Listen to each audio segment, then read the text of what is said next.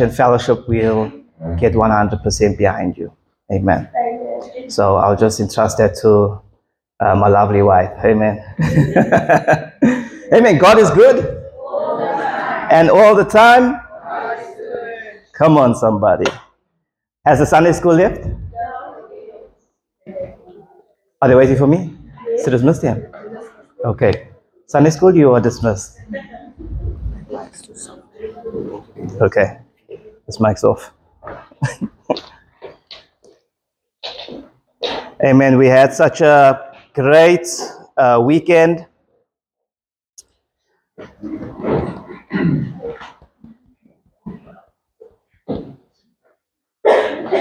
Uh, give me that other quarter mic, rather. My quarter mic until. Let me know when this one's on. Okay. Okay. This one's unplugged. okay. Okay. Okay. Uh, family, we've uh, we've had a rough weekend. Felt like I was in youth again. Um, no more 16 valve. uh, normally, when it gets to 7 p.m., I start timing out. Uh, timing out now. So the effects of fatherhood. but uh, it's always such a pleasure, pleasure and joy being in the presence of God. Um, you know, I could be in the presence of God for hours and hours and hours, but I won't keep you that long. I made a promise to myself and the wife and the team that I will do my best to be as short as possible this morning. So if I do go over 30 minutes, please call my wife. She's my timekeeper. Amen. And um, so good to see some uh, friends and family, uh, Brad, Haley, Dalen, and, and, and the kids. So good to see you all. And uh, speaking to Dr. Yanez um, yesterday, uh, we, we shared our story and our testimony, but uh, speaking to him yesterday, uh, he plans on coming back next year about the same time. Uh, just as I promised him, we will do bigger. Because I believe that there are more people that can experience the presence and power of God.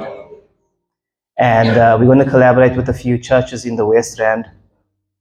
Um, and we're just going to hold a bigger meeting. Uh, the testimonies are still rolling in. And if I would share some of them with you this morning, it will totally blow your mind. Um, but there's a time for everything. Amen. There's a time for the signs and wonders. There's a time for battle. And it's a time to retreat and sharpen your blade. So this morning, I just want to just drop some seed thoughts with you from the Word of God. We've come out of reading the book of Acts, and something I like to emphasize in our preaching and our ministry is that the gospel is incomplete apart from signs and wonders. Yes. Scripture says in 1 Corinthians that the kingdom of God is not in word only, but in demonstration of spirit and power. Okay. Scripture says in Isaiah that we are for signs and wonders. When Paul was speaking about visiting the church at Rome, he said, I long to impart some spiritual gift to you.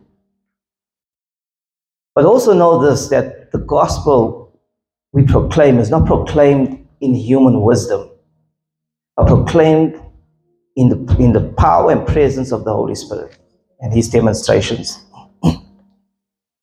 and so, walking with God is not conceptual. Walking with God must be an experience. Am I right? Walking with God must be an experience. If you have a relationship with God and you don't experience God, you are missing an important component in your faith. Bottom line. So I'm going to encourage you take the word and experience from the weekend and mix it with faith. Allow to change your heart allow God to work in you and work through you. Amen. Can I can I change this mic? It's cutting off. Give me the quarter mic. Quarter mic is reliable. Yeah.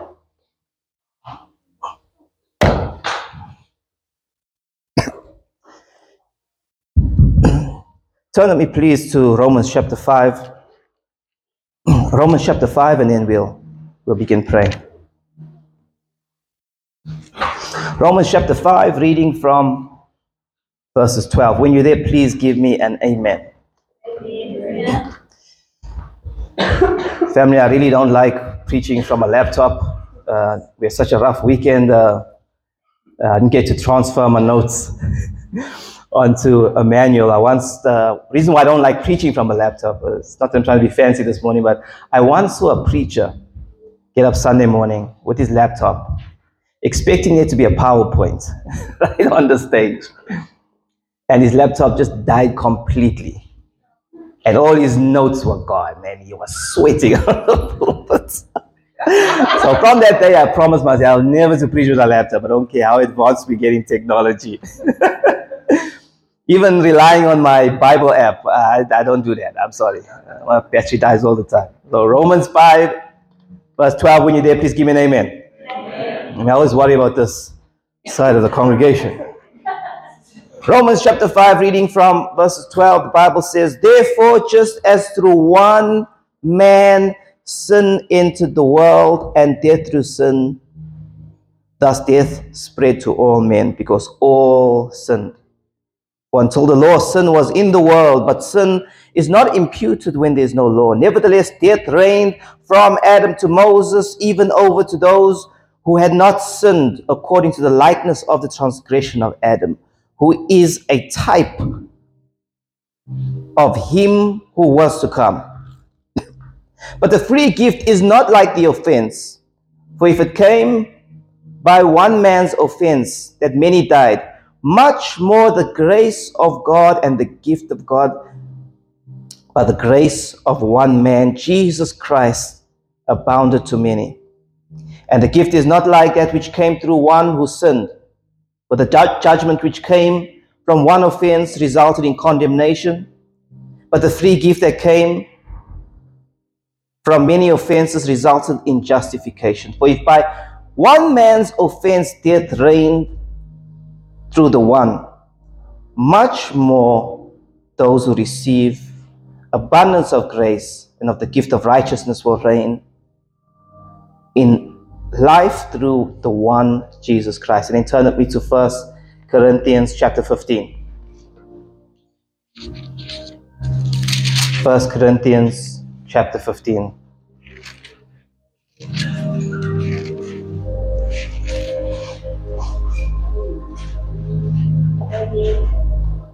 When you they give me an amen.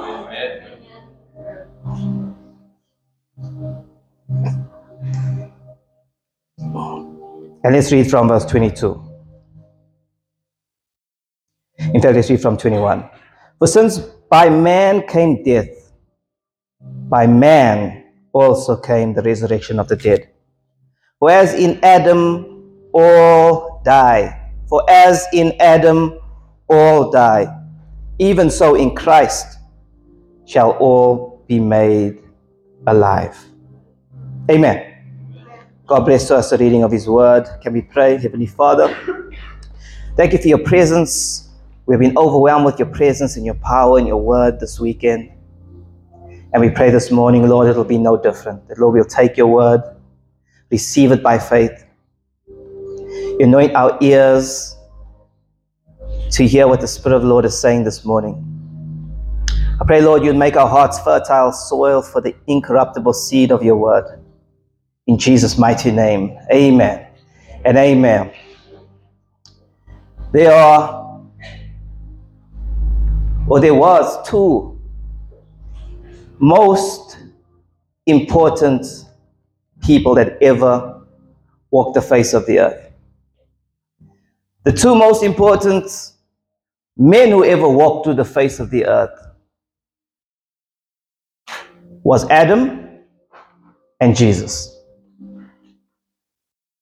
Because had there not been an Adam, there would not be a you and a me. Had there not been a Jesus, there wouldn't be a you or me. So perhaps one of the greatest lessons we can learn from this in some weird sense is that you know, one man and one woman can make a difference. One person can have an impact. And the reason why these two men are the most important men that ever walked the face of the earth is because they are the progenitors of, of creation. Adam was the founder and federal head of the human race and all of creation. And Jesus, being the last Adam, is the progenitor and, and federal head of the new creation. In the case of Adam and in the case of Jesus, both men had a colossal impact. It will last as long as the earth exists. Scripture says in 1 Corinthians chapter 15 that all men are in Adam, every one of us in Adam, and we all die.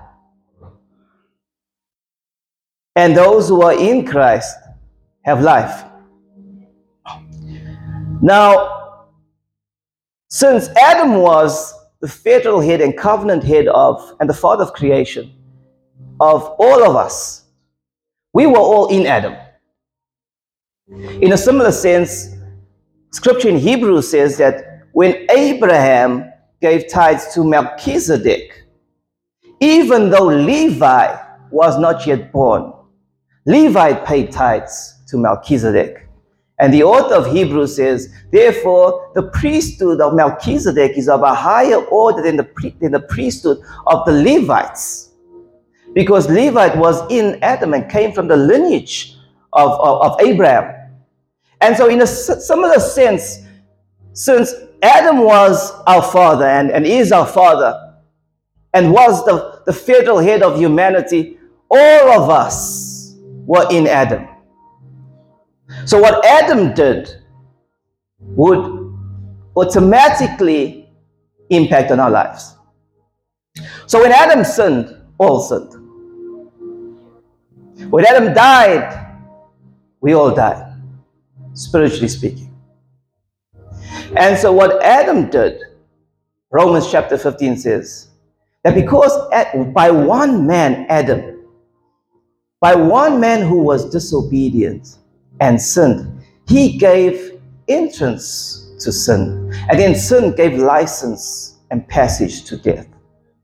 And therefore, all are disobedient and all died and all became sinful because we were all in Adam and Adam sinned. And that's why when we are born, we are all conceived in sin. And so 1 Corinthians 15 tells us that we bear the image and likeness of the first Adam. And that's why Jesus had to come.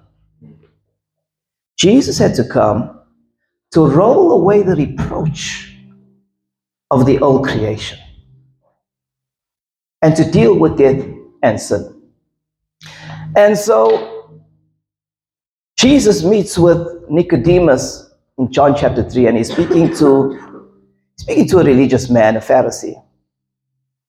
And he tells Nicodemus, he says, Nicodemus, no one can see God's kingdom unless they're born again.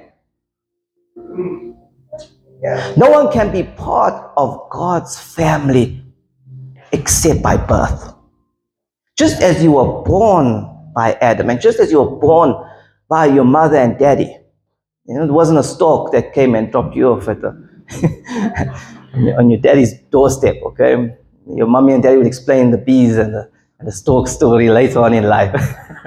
okay. but, but just as you're born into your family, you must be born into God's family. Okay. And so Jesus tells Nicodemus, unless a man is born again, he cannot enter the kingdom of heaven. And then he makes the statement, and a lot of a lot of teachers get this get this wrong. He says that which is spirit, the spirit, and that which is flesh and flesh, unless you're born of water and unless you're born of spirit, you can have no part in God's kingdom. Now, when Jesus said, unless you're born of water, he's not speaking or referring to water baptism. He said, that which is flesh is flesh, and that which is spirit spirit. You must be born of water and spirit. So, water and flesh are used synonymously. And when Jesus said you must be born of water, what he's saying is he's speaking in an idiom and, and in, a, and in a metaphor that was common in the day. He says it's the picture of, of a woman that, that water breaks. You must be born of water. You must have a natural birth and you must have a spiritual birth. And so, naturally speaking, we are all from the lineage of Adam. We have had a natural birth. We are born of flesh. But you cannot be part of God's family unless you also bear the image of the last Adam. And you can only bear the image of the last Adam by being born into God's kingdom. You must have a spiritual birth. You must be reborn. And so if you never have a relationship with Christ and you never come to Christ and you've never had that, that spiritual rebirth, then you've only had a natural birth. And if you and if you never come to that place where you have that second birth experience, in the scripture says that there awaits a second death. Sure. For those who are outside of Christ, you will be born once and you will die twice. Mm-hmm. And you can read the book of Revelations for what the second death entails. But for those who know Jesus by relationship, they have two births and only one death. Not only are they born naturally, but they're born spiritually. But they never taste the second death. Because Jesus said, He who believes in me, though he die physically, he will pass from death to life. Life. Come on. Amen. He who believes is saved already, and he who does not believe, the condemnation of God remains on him. And last week, Remel spoke so clearly about this. He said, What, what does it mean to be saved? Saved from sin, saved from hell? No. If you truly, truly understand the word of God from Genesis to Revelation, you, you are not saved from hell. Hell is a manifestation of God's justice and wrath. God is the monarch of hell, not the devil. He is the ultimate ruler of hell. And hell was preserved for the devil and his angels. But by the craftiness of the serpents, sin entered the world through one man's disobedience, and death through sin. And so Christ came that we might have life. What are we saved from? And Graham put this so nicely last week. He said, We are saved by God, from God. We are saved from God's judgment. If you were to stand before God right now in your sins, family, you would cry out for hell because He is such a pure and holy and just God. And a just God cannot leave sin undealt with. Okay. But He's made a way out of no way. There is a sacrifice for all of humanity. And that sacrifice came by way of the last Adam. The first Adam died with his wife, but the last Adam died for his bride. And so this Adam, Bible says in Romans 15 that by one man's disobedience sin entered the world and death through sin, but by one man's obedience, Jesus Christ, life and grace are passed to all who would believe. And so not only must you bear the image of, of Adam, but you must bear the image of the last Adam. You must bear the image of Jesus. Amen.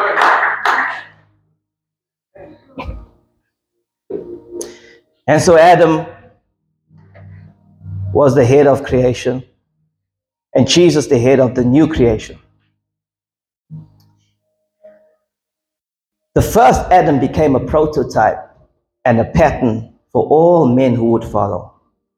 That's why we all conceived in sin. And in like manner, the second Adam and the last Adam became the prototype and pattern for all that would follow who would believe. Okay? So I want to show you a few passages of scriptures. Turn with me to Romans 8:29. You could just make a note of this. I'll, in fact, I'll, I'll just read it for you, but make a note of this. Romans 8:29 refers to Jesus as the firstborn of creation. Not the only born, but the firstborn of creation. Romans 8:29 reads, For whom God foreknew, he also predestined to be conformed to the image of his son, that he might be the firstborn among many brethren. That Christ might be the firstborn of many brethren. That includes the sisters, by the way. okay. So he's the firstborn, the pattern son, after all who would follow. Colossians 1 15 and 18. He is the image of the invisible God, the firstborn over all of creation. This is not referring to him in his deity, it's referring to him as the man, Christ. So Christ is now the firstborn over all creation, the patented Son. Verse 18 He is the head of the body, the church, who is the beginning, the firstborn from the dead. What does it mean that he's the firstborn of the dead? That the same Spirit who raised Christ from the dead lives in us and is able to quicken our mortal bodies. In other words, just as Christ rose again from the dead, that promise awaits for each and every single one of us. And one day the graves will give up the dead. And Paul put this so nicely in, in 1 Thessalonians. He says that when Christ returns, we're all going to be caught up to meet him in the air. There'll be a sound of a trumpet blast, the voice of an angel. And the first, those who have died, will be risen from the dead. That's why the scripture says, Death, where is your sting? Grave, where is your victory? Hebrews 1 verse 6. But when he again brings the firstborn into the world, he says that all the angels rejoice. Revelations 1, verse 5 And from Jesus Christ, the faithful witness, the firstborn from the dead, and the ruler of over all the kings of the earth, to whom loved, who loved us and washed us from our sins. He is the firstborn, the prototype, and the pattern of many who would follow. That means the life Christ lived must be the life that we adopt. That means the ultimate reference for our faith. And that means that means Christ has set the pace. That means he went before us so that we could follow in his steps. That's why the scripture says that our ultimate goal and mission assignment in life is to look like him. To become like him. And John, John the Revelator put it this way. He says, uh, Beloved, now we are children of God. And it has not been been spoken of, of, of what we shall be, but we know that when we see him, we will be just as he is. In a twinkling of an eye, we'll become just like him because he is our goal. He is the high calling in Christ that we press towards. And so he is our pattern, he's our example. We strive to become like him. Philippians 2 Verse 5 says, Let this mind be in you, which was also in Christ Jesus. In other words, since he's the patented son, since he's the prototype, let this mind and attitude that was in Christ also be in you.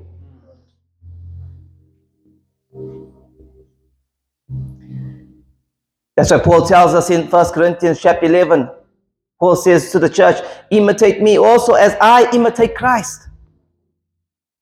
1 Peter 2, verse 21.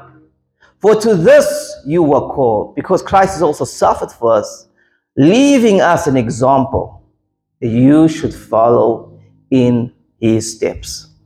and again in Ephesians 5, he says, Brethren, be ye imitators of Christ, as dearly beloved children.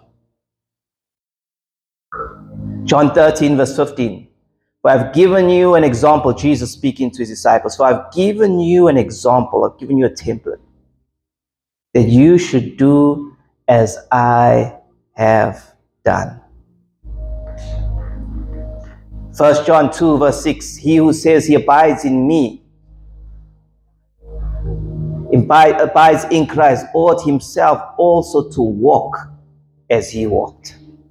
And I like the way the New Life Translation puts us. The one who says he belongs to Christ should live in the same kind of life that Christ lived. So we call to adopt the mind of Christ. We call to follow in his example.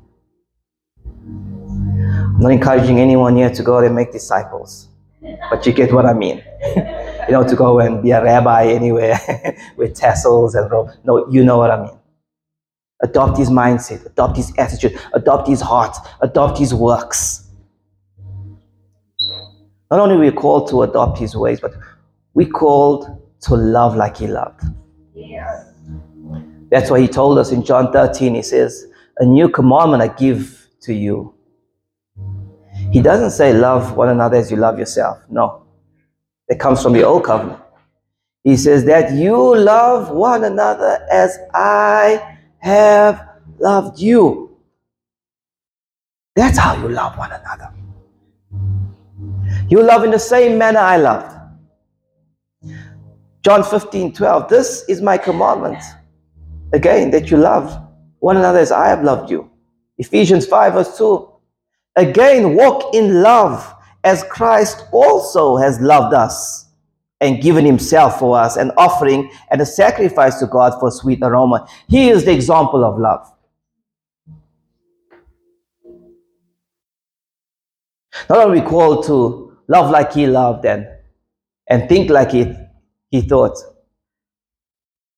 but he told us in John 14, and he told his disciples, he says, Assuredly I say to you, he who believes in me, the works that I do, he will do also. And greater works than these will he do because I go to the Father. And we heard Dr. Yanez share on this at the breakfast.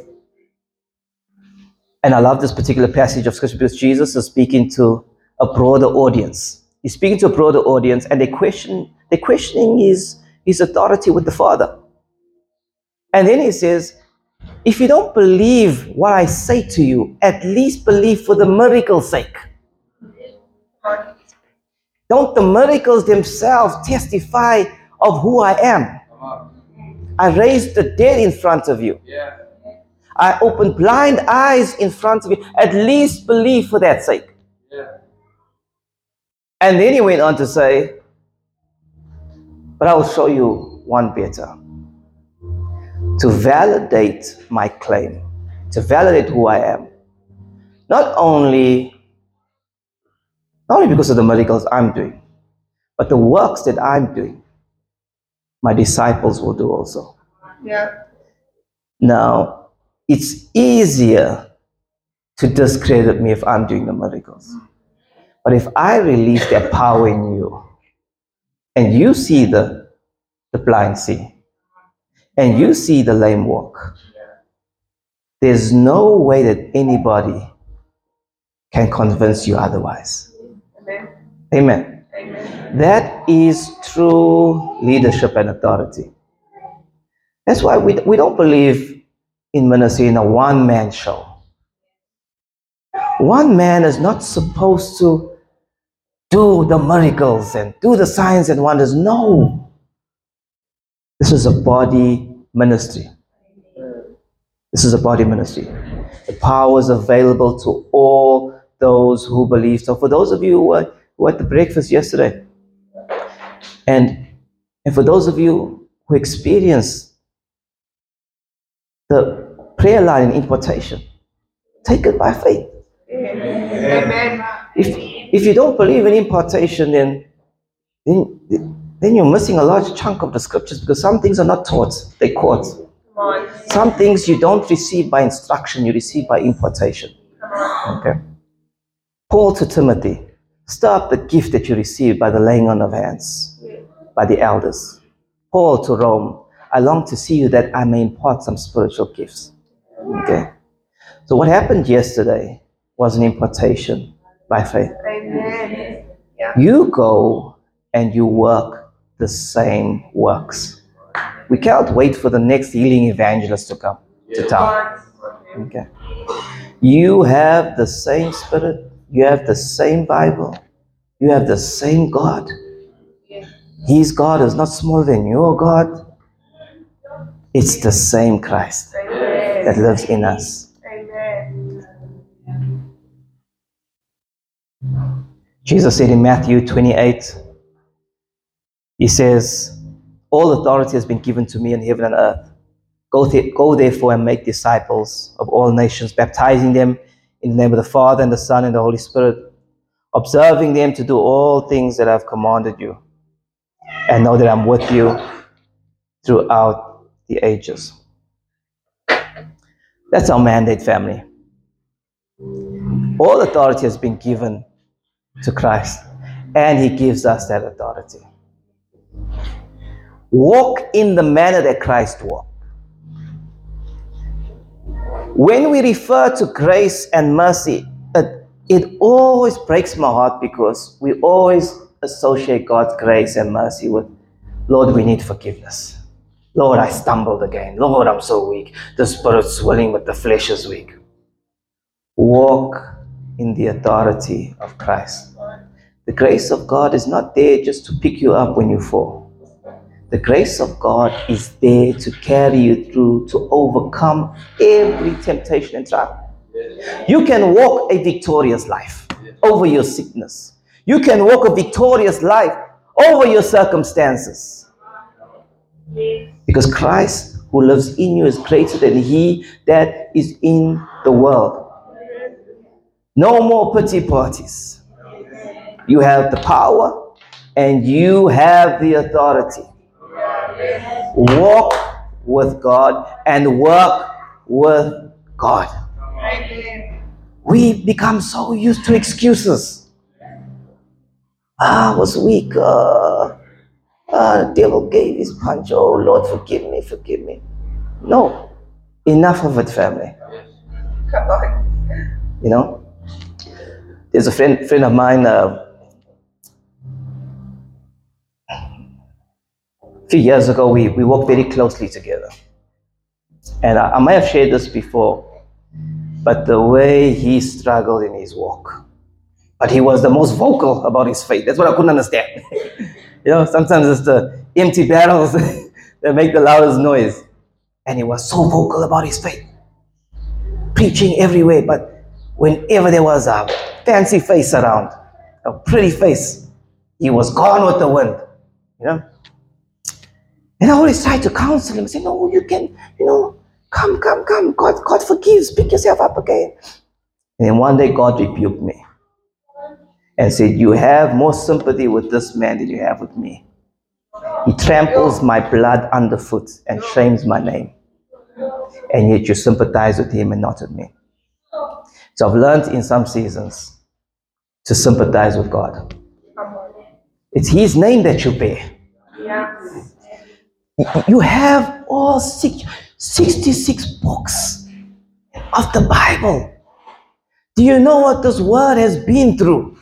It's the most persecuted book. Survived emperors and burnings and citywide burnings and tortures and, and Men have come, atheists who says this will become extinct. They made it their mission to ban the Bible. In some countries, this is banned. And here it's available on apps. You can get the audio Bible, get the dramatized version. You can hear even the nails banging on the audio psh, to the hands of Jesus. You can hear the donkeys making a hee haw, hee haw noises. You, you can hear the rain falling, you have all this convenience around you. Different translations of the Bible. If you don't like the these and thous and hitters and thiters, you can go to the more modern translations. And yet we'll read everything else. Every newspaper. Know all the soccer players' names and their histories. Every detailed parts of a car's engine, you can disassemble it and reassemble it. And you know your profession, your books. No one can, can talk you out around labor laws and basic conditions of employment. You know everything except this.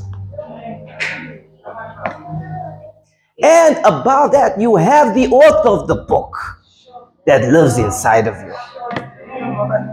The difference between the law and, that Elijah and him lived in and the difference between the new covenant is that in the old covenant, he gave us the laws to obey. But in the new covenant, he says, "I- I've noticed how man has stumbled at the law. So I'm not just going to give you the law to obey, I'm going to give you the power to obey. I'm going to give you the Holy Spirit. He'll come and live and abide in you, and you will have the power to pray. You'll have the power to obey. You have the power, family. We have it. He's given us everything that pertains to life and godliness. No more excuses. Excuses are the crutch of the uncommitted. Commit to God. We want God to commit to us, but we won't commit to Him. That's why He says, Draw near to me, and then I'll draw near to you. But I'm not gonna, I'm not gonna build a fence around a house that's not mine. You won't give me the yard, but you want my, my hedge. Can we stand, family? Greater is he that's in you than he that is in the world. And I was glad that uh, the meeting on Friday night went until, yeah, we got home what time? After 11, half past 12, half past 12. I looked at the watch as I was laying down. It was 34, it, it might be 34 minutes past 12. Eh? What's- and I'm like, oh, it felt so good. Normally, I'm always time sensitive. Got to get you out here in the next 35 minutes. When it comes to parties and clubs and yo, there's no time. There's no time bury on our fun and excitement and entertainment. Yo, I sat once. I think it was a four-hour Avengers movie. Hey, Remember? Yo, four hours. I sat and watched the movie. Yo, when last did I spent four hours buried and lost in the book of books? God did an amazing thing this weekend. He's with us, but don't let it be short lived. Okay? The move of God is sustained by discipline, and character, and consistency. Consistency creates impact. Okay? Consistency creates momentum that creates impact. That's how the spiritual world works. Inconsistency doesn't build momentum. You can go talk to Enrico about the consistency of a diet. You're on off when you're dieting just one weekend, just one Saturday, all those sugary treats. It'll throw out a whole week of discipline. The power of consistency. Consistency is currency. It's gold. It's more important than money. Amen. Can we pray? No altar call this morning is a strong challenge to you to come up higher. come up higher, family. Your kids, my kids, will remember this weekend. Yeah. They saw how mommy and daddy oh spent long nights in church, the presence of God. It was uncomfortable for them, but it'll be a memory that will last forever. Yes. To see my kids in the at the altar experiencing the power of God is priceless, family. Yeah. Priceless. I wouldn't trade that for anything in, in my life. We serve God not for our generation only, but for the next. It's bigger than you. It's bigger than you, family. Let's pray. Father, I thank you for your word. I thank you for your presence. Thank you for your love. You love us. You gave us all the resources we have to become giants of faith. I pray, Lord, that when we leave here this morning, we'll mix the word with faith. We'll follow the pattern that was given to us, not the pattern of any man, any man of, of power or faith. No, but we follow the pattern of the Son, the last Adam. His image we want to bear. We want to look like him. We want to sound like him. We want to think like him. We want to do the works that he did. And when we leave a room, we want people to say, surely, surely he's been with Jesus. Come on. That the fragrance of Christ will be left at every place, every home, every encounter. That when, when, they, when they touch us, they touch Jesus. And so we want to bear his image. And we look forward, even though we stumble at times and are weak, we look forward to that day when we see him eyeball to eyeball. And in a twinkling of an eye, in a moment, we will be transformed just like him.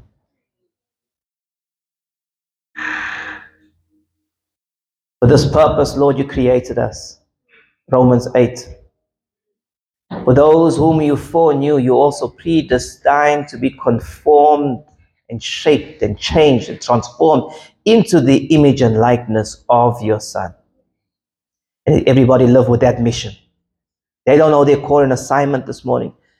Let them know that this is the target. This is the mission. This is their purpose to be conformed to the Son, to the last Adam. In Jesus' name. Amen. And amen, family. God bless you. Um, I'm to let Zoe do the announcements. My mind is, is a bit fuzzy this morning. Thank you, babe. Um,